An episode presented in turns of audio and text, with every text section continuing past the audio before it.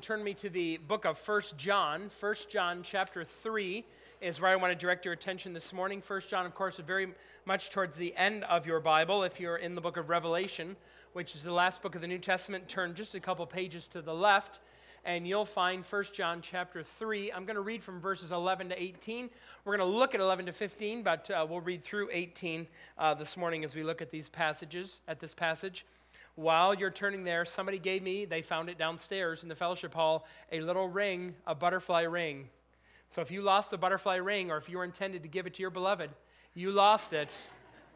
We know where it is. It's on the back shelf there outside the sound room. So don't lose your little butterfly ring. It doesn't fit any of my fingers. I tried, so um, we'll give it to its owner. 1 John chapter 3, verse 11. For this is the message you have heard from the beginning. We should love one another. Do not be like Cain, who belonged to the evil one and murdered his brother.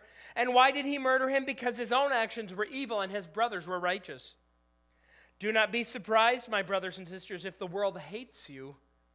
We know that we have passed from death to life because we love each other. Anyone who does not love remains in death. Anyone who hates a brother or sister is a murderer, and you know that no murderer has eternal life residing in him. This is how we know what love is. Jesus Christ laid down his life for us, and we ought to lay down our lives for our brothers and sisters.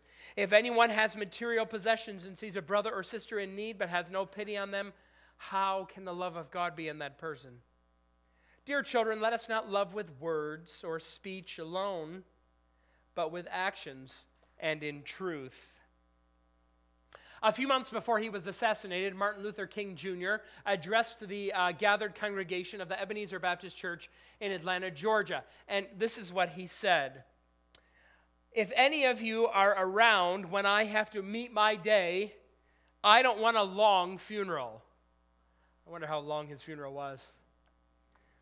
And if you get somebody to deliver the eulogy, tell them not to talk too long. Every now and then, I wonder what I want them to say. Tell them not to mention that I have a Nobel Peace Prize. That's not important. Tell them not to mention that I have three or four hundred other awards. That's not important. Tell them not to mention where I went to school. I'd like somebody to mention that day that Martin Luther King Jr. tried to love somebody. Now, there is something in all of us that is inherent within us as human beings that recognizes the rightness of the way that Dr. King wants to be wanted to be remembered. It's not the way that the news portrays what's important. It's not the way often that we actually live, but here is this, is this basic truth summarized for us. It's not my awards, it's not my education, it's not my career that really matters, but that I tried to love somebody. We're going to spend the next couple of weeks talking together again about the commandment of our Lord Jesus to love one another. It shouldn't surprise you that we're coming back to this again. We've talked about it before. It's inherent in the way that John wrote this letter. When John wrote this letter to the group of Christians that were in and around Ephesus and, and in the ancient world, uh, he was concerned about some false teachers. There were people who had left the church who were trying to draw other people away with them. And, and John wrote this letter to, to stop that from happening. And he says, you know what a sign, a sign of a true follower of Jesus is? Three of them he mentions. There's the truth test that is, you have to confess the truth about the Lord Jesus. There's the obedience test. That is, you need to submit yourself to his authority. And then there's the love test. You need to love one another. Uh, and John, he, he visits all three of these. It goes back and forth between them. We just finished up talking about a large section of the obedience test. And today we come again to talk about love. Part of me thinks this should be easy to talk about, right? Love. Should be easy to talk about. There's, there's 10,000 songs about love. Love is so basic, it's, it's so fundamental. Is there anyone here who thinks that, that love is not important to Christianity? And yet, this is not as easy to think about, to talk about as, as, as we first think. One of my favorite books on my shelf in my office is a little book. It was based on a lecture series that he did. D.A. Carson wrote it. It's called The Difficult Doctrine of the Love of God. He spends the first few pages trying to talk about why talking about God's love is difficult. See, sometimes we reduce love to just being nice. Oh, he's nice. Uh, loving someone is just, is just being polite, it's just being nice.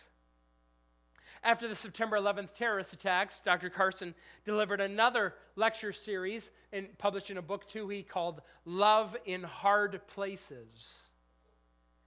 Um, it's about uh, Christ's call to love our enemies and how difficult that is. How does a Christian love a terrorist? It has more to do than with being nice to them. What does our call look like? My goal today is I want to show you, or the title that I've given to my sermon today is Love is Serious Business. And I want to give you three reasons from the text that we just read why love is serious business. I want to do it because I want to remind you that as important as love is, it is always pressing us. It's a topic for us to consider over and over and over again. And secondly, I, w- I want to show you that love, it might be more fragile than you think it is. Love serious business. Here's three reasons. Reason number one why is love serious business? Because love is closely connected to the gospel itself. Love is closely connected to the gospel itself. Look at verse 11 again. It says, This is the message you heard from the beginning. We should love one another. Now, this sounds very much like something he's already said in chapter 2, verse 7. Look at what, back what that says. Dear friends, I'm not writing you a new command, but an old one which you have had since the beginning. From the beginning of the ministry of the apostles, from the time that the readers of the a letter first heard the good news about Jesus, along with the announcement, here's who Jesus is, here's what he's done, came the command to love one another. They, they go together. Love is a primary implication of the gospel. It's central and fundamental. As long as you have the gospel, you have this command. They go together like peanut butter and jelly, like Laurel and Hardy, like Harley and Davidson. You put them together. If you have the good news about Jesus, you have the command to love. And if you are preaching the good news of Jesus without the command to love, or if you are announcing the command to love without the good news, you have mishmash Christianity have broken Christianity. Now, could you, can, can you put those two things together? Could you explain to someone why the gospel, the good news about Jesus, and this command to love, why they go together, why they're so from the beginning, why they're so basic together? Well, I have, I have a couple suggestions for you. Some reasons why the good news of Jesus and the command to love go closely together. First of all, I think they go together because the gospel is a message about God's love. The gospel is a message about God's love. The good news is rooted in God's own love the Father's love for the Son, the Son's love for the Father, the Father's love for the Spirit, the Spirit's love for the Son, and then the Godhead, their love for us. Remember, we read it just a few weeks ago from 1 John 3 1. Look, see what great love the Father has lavished on us that we should be called children of God. For God so loved the world that he gave his only one and only son, that whoever believes in him should not perish, but have everlasting life. God demonstrates his own love for us in this. While we were still sinners, Christ died for us. It's an act of God's love that he has rescued us from our sin. Why did Jesus come to earth? Why did he show us in human flesh what God is like? Why did he die on the cross for our sins? Why did he suffer and die? For the sake of his love, love, love, love. The animating power of the gospel is what the apostles first announced the love of God. And that love is central to who God is. John will say in, in 1 John 4 God is love. This is why the message of the gospel is good news. It's good news of God's love for us. A Christian is someone who has been overwhelmed by the great love of God. So the command for us to love one another is not surprising at all. Here's a second reason, though, why the gospel and this great command to love go together. They're closely tied together because the gospel unites us together. The gospel unites us together. The Bible calls every single person to believe the good news about Jesus. But when we believe as individuals, God brings us into his family and he unites us together. And the reality of our togetherness is demonstrated every week when we get together to worship him. And this is to be this community that God creates, a community of love. Almost all the images in the Bible, when it talks about followers of Jesus, they're part of a collective whole, right? We're sheep in a flock. We're members of a body. We're stones in a building. We're children in a family. The New Testament can hardly conceive of a follower of Jesus who is not connected in some way uh, to a follower, uh, other followers of Jesus. In fact, this is one of the great danger signs of uh, what often precedes a precipitous fall. Followers of Jesus who isolate themselves. Things are not going well in that person's life, and they will not go well in that person's life. That's why um, we're committed to supporting organizations at Millersville University like FCA and Navigators because we want college students away from home, some of them for the first time. We want them to be connected with other followers of Christ. So the gospel unites us together. So we, we issue the command to love. Now, third, Here's a third reason why John can write this command to love one another uh, and, and this message of Jesus, why they're so tied together. Because the gospel changes our nature. The gospel changes our nature. John uses the phrase born again. He likes that phrase. He uses the phrase new life. He talks about new life. Those who turn to Jesus have new life, a new nature God makes us again. He, he restores and renews and gives us life. And this nature that we have is like Him. In the, it's a loving entity. Um, I like this image in, in 1 John, uh, in verse 14. We read it a little ago. It says, We know that we have passed from death to life. That's a great image for what it means to be a Christian. Passing from death to life. It's like going over a bridge or, or crossing a border or walking through a doorway. You go from death to life. That's what followers of Jesus are. They are people who have gone from death to life. Now, what's interesting is that image, as helpful as it is, makes us think that being a follower of Jesus means that our location has changed. We were over here in Deathland, and now we're in Happy Life Valley, right? Except um, what's actually changed is not our location, but what's changed is our nature. We were dead, and now we're alive. We have a new nature, and this new nature produces a new sort of behavior, a new frame of mind, a new love. That's why I can tell you, brothers and sisters, if you're a follower of Jesus and you read these commands, love one another, you're better at this than you think you are. Some of you, you feel this just great weight of this command. Oh, here we go. Again, this command to love one another. You're better at this than you think you are. And the reason that you're better at this than you think you are is because you have a new nature. You're in this new family. You have the power of God at work in you to produce this love that He is commanding. From the beginning, from the beginning, along with the good news, there has been this command love one another. And, and, they fit together so well. Love is serious business. Now, here's a second reason why love is serious business. Love is serious business because love can be so easily corrupted. Love is serious business because love can be so easily corrupted. I verse 12. I love verse 12 he starts to talk. But verse 12 puzzles me. I have to tell you that, and I'll explain why.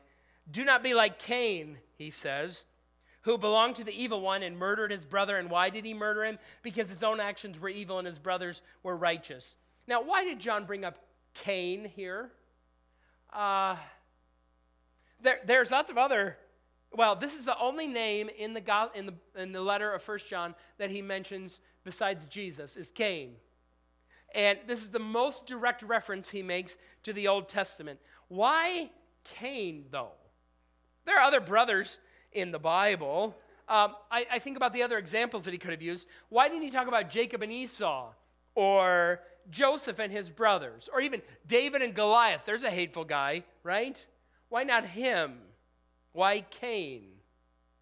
Well, in part, uh, remember that, that John is writing wisdom literature, and you know, a feature of wisdom literature is that you draw stark boundaries between people. There's the wise and there's the foolish. In wisdom literature, there's those who love God and those who don't love God, and John is separating. And Cain and Abel, their boundaries are pretty stark.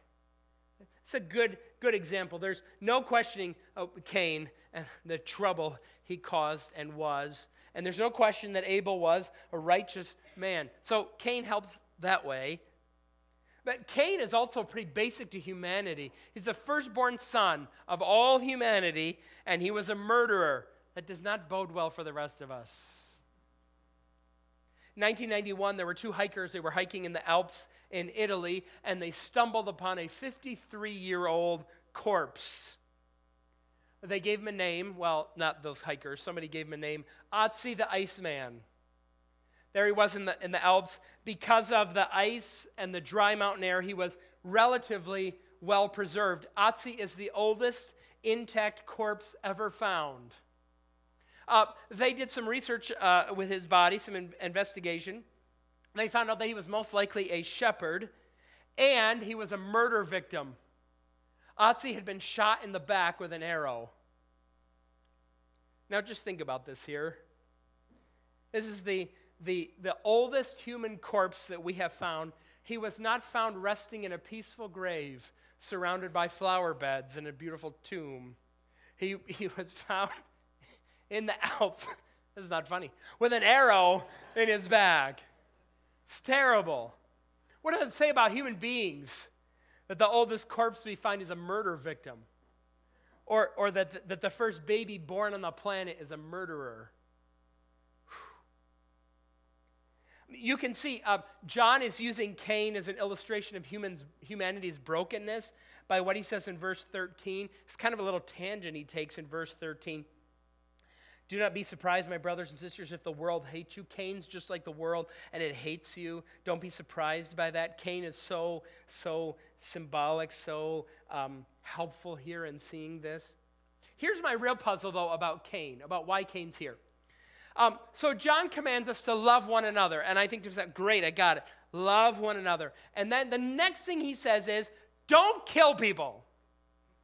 And I think to myself, are they those my only two choices? Right? Either love people, well, love people and don't kill them. Isn't there anything in between those two? Right? I can think of a lot of things that are in between them. Um, I, I, may not love everybody the way I'm supposed to love people, but you know, I tolerate some of them, or I put up with them. I, I even befriend some of them. I enjoy some of them. I like them. Are love and murder really my only two choices here?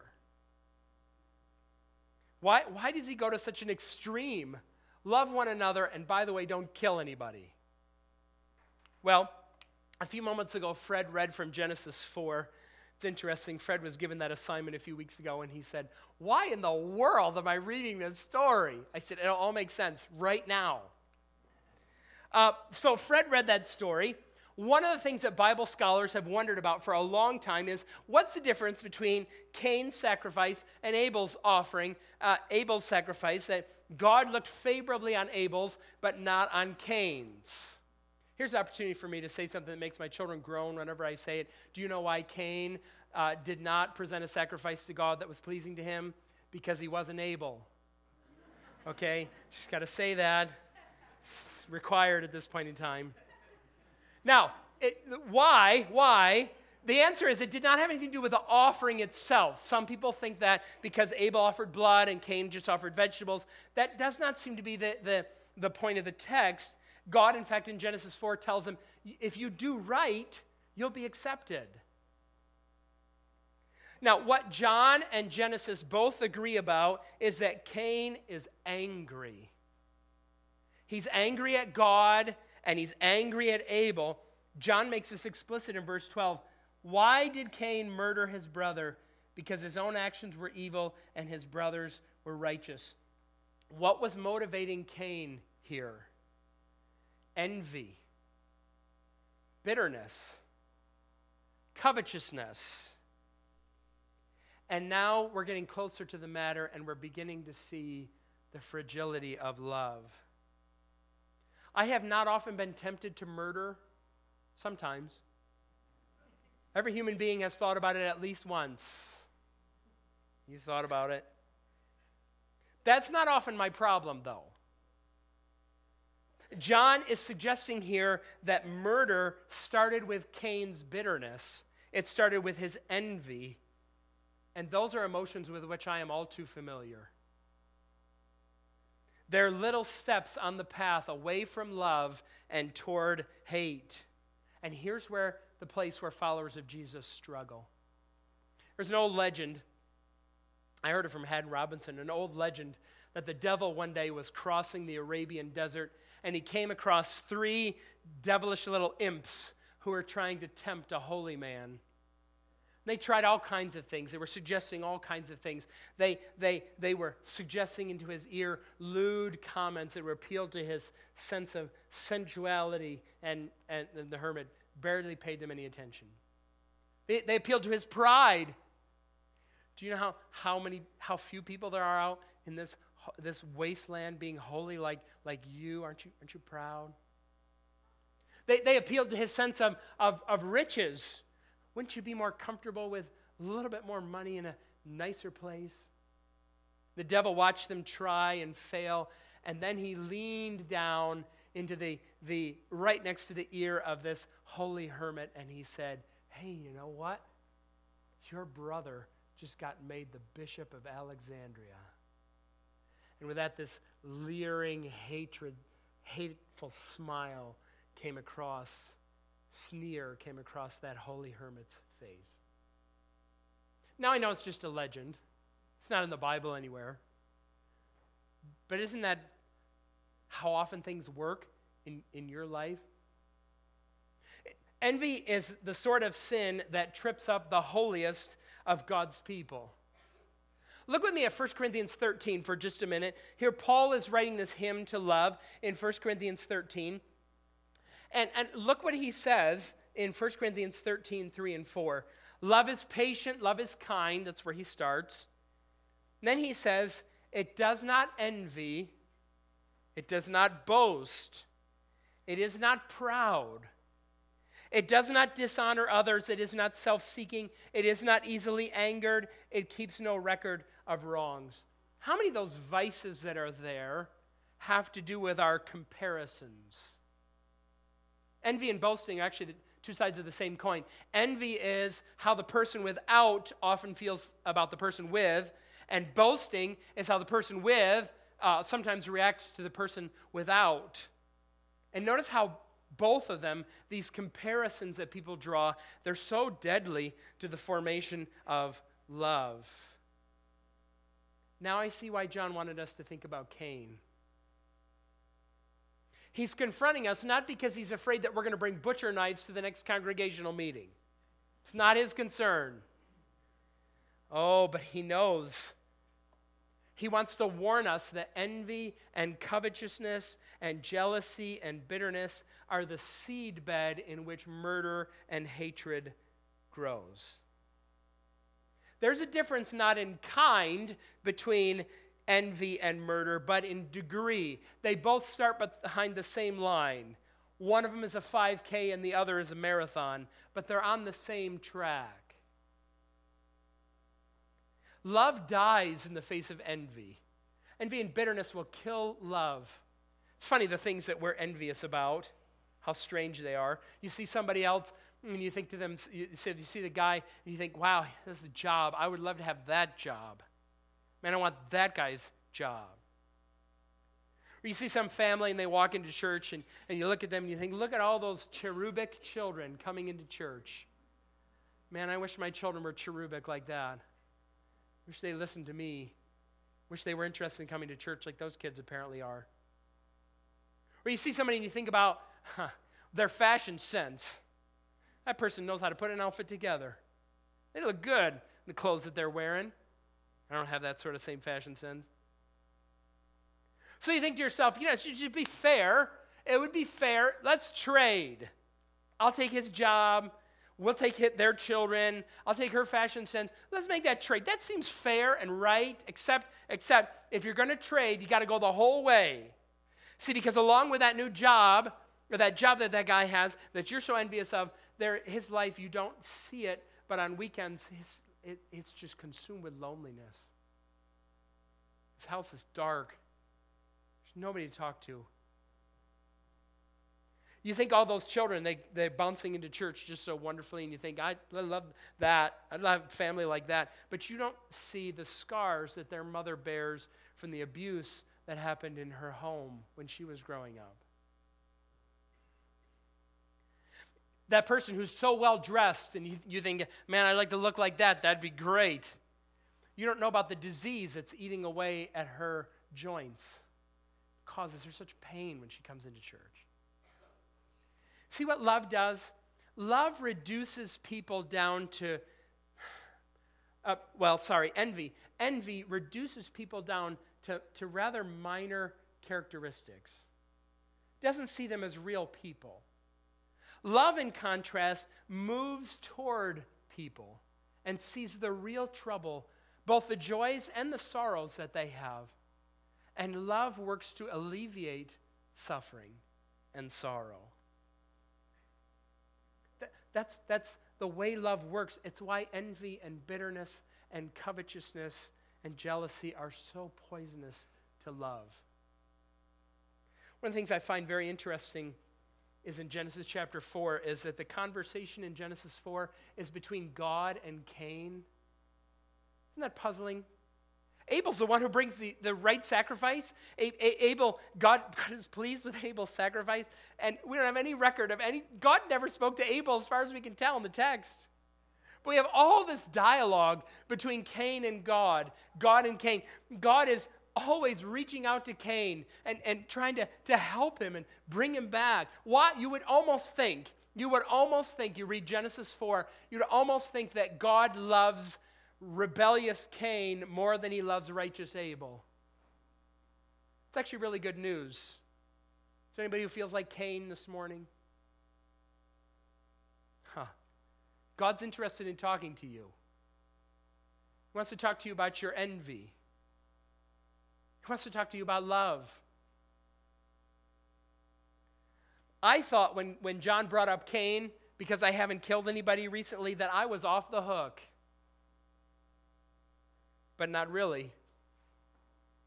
The seed beds that grew up into his life, well, they find fertile soil in my heart sometimes too. Love is serious because it is fragile. Its opposite is not just murder, but, but envy and bitterness too. Now let's finish our time together, shall we? We're going to talk about one more reason why love is serious business. Love is serious business because it's a clear sign of spiritual life it's a clear sign of spiritual life. In verses 14 and 15, John, um, he uses the same logic that he's already talked about with love in verse 6. So look up at 1 John 3 6 real quick. We talked about this two weeks ago. No one who lives in him keeps on sinning. No one who continues to sin has either seen him or known him. Now then, listen to verse 14 again. We know that we have passed from death to life because we love each other. Anyone who does not love remains in death. Anyone who hates a brother or sister is a murderer, and you know that no murderer has eternal life residing in him. Love for your brothers and sisters is a sure sign of spiritual life. It's a sign that you've passed from death to life. It's a sign that there's a new nature. Hatred for others is a sign of spiritual death. It's a family trait for those who are related to Cain. Now, do you see the logic here? It's interesting in verse 15 when he talks about murder hatred and murder. It's the same logic that the Lord Jesus used in the Sermon on the Mount. Remember what he said in, in Matthew 5 21? You have heard that it was said to the people long ago, You shall not murder, and anyone who murders will be subject to judgment. But I tell you that anyone who is angry with a brother or sister will be subject to judgment. Again, anyone who says to a brother or sister, Raca, that's an insult, is answerable to the court. And anyone who says, You fool, will be in danger of the fire of hell murder and hatred grow from the same seeds. When you hate someone, you wish they were not on the planet. I wish you were gone. I hate you. I don't want you here. I want you to be gone. And murder is actually taking the step of removing them. Hatred and murder, they grow together in the same seed bed. He, John's not saying that a murderer cannot repent and believe. That's not at all what he's saying. But he's saying that hatred is incompatible with spiritual life. Wherever you find the gospel preached and believed, you will find love. Now it's almost a new year. I don't know if you've made a list of your resolutions. Have you started doing that? Um, let's make some church resolutions, shall we? So uh, let's put some things on our list. You can put a lot of things on the list. Let's talk about them.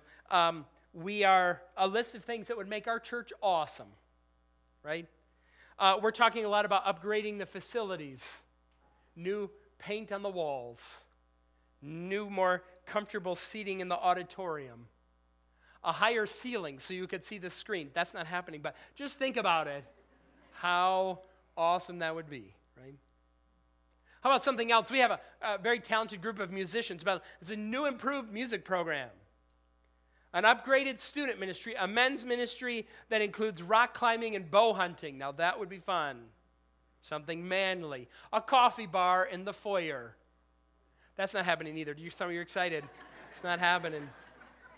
Right? Let's dream about something that would really get us on the map, right? And then we pause for a minute because we've read First John and we think about love. It's not flashy. It's not going to land us in the newspaper. But love is really close to the gospel. Its presence shows what we believe. Let's pray, shall we? Father, we come before you this morning and we are thankful to you for this reminder about love. And Lord, we come with much to confess. Lord, you, you un, undo us when you talk about Cain because the, the, the seed beds that were in his heart are in ours too. This penchant towards envy and bitterness and covetousness. Lord, it's where we fail, it's, it's how we fail so often. Lord, I'm thankful to you for these fine men and women, these brothers and sisters of mine, and the desire that they have to follow the Lord Jesus faithfully. Oh, I pray that you would help us all to do battle with the envy that grows.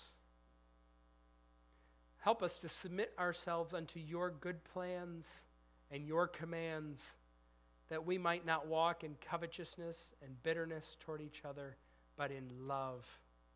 Love that reflects who you are and your great work for us through the Lord Jesus. Help us, stretch us, challenge us, we pray, in the name of the Lord Jesus, saying,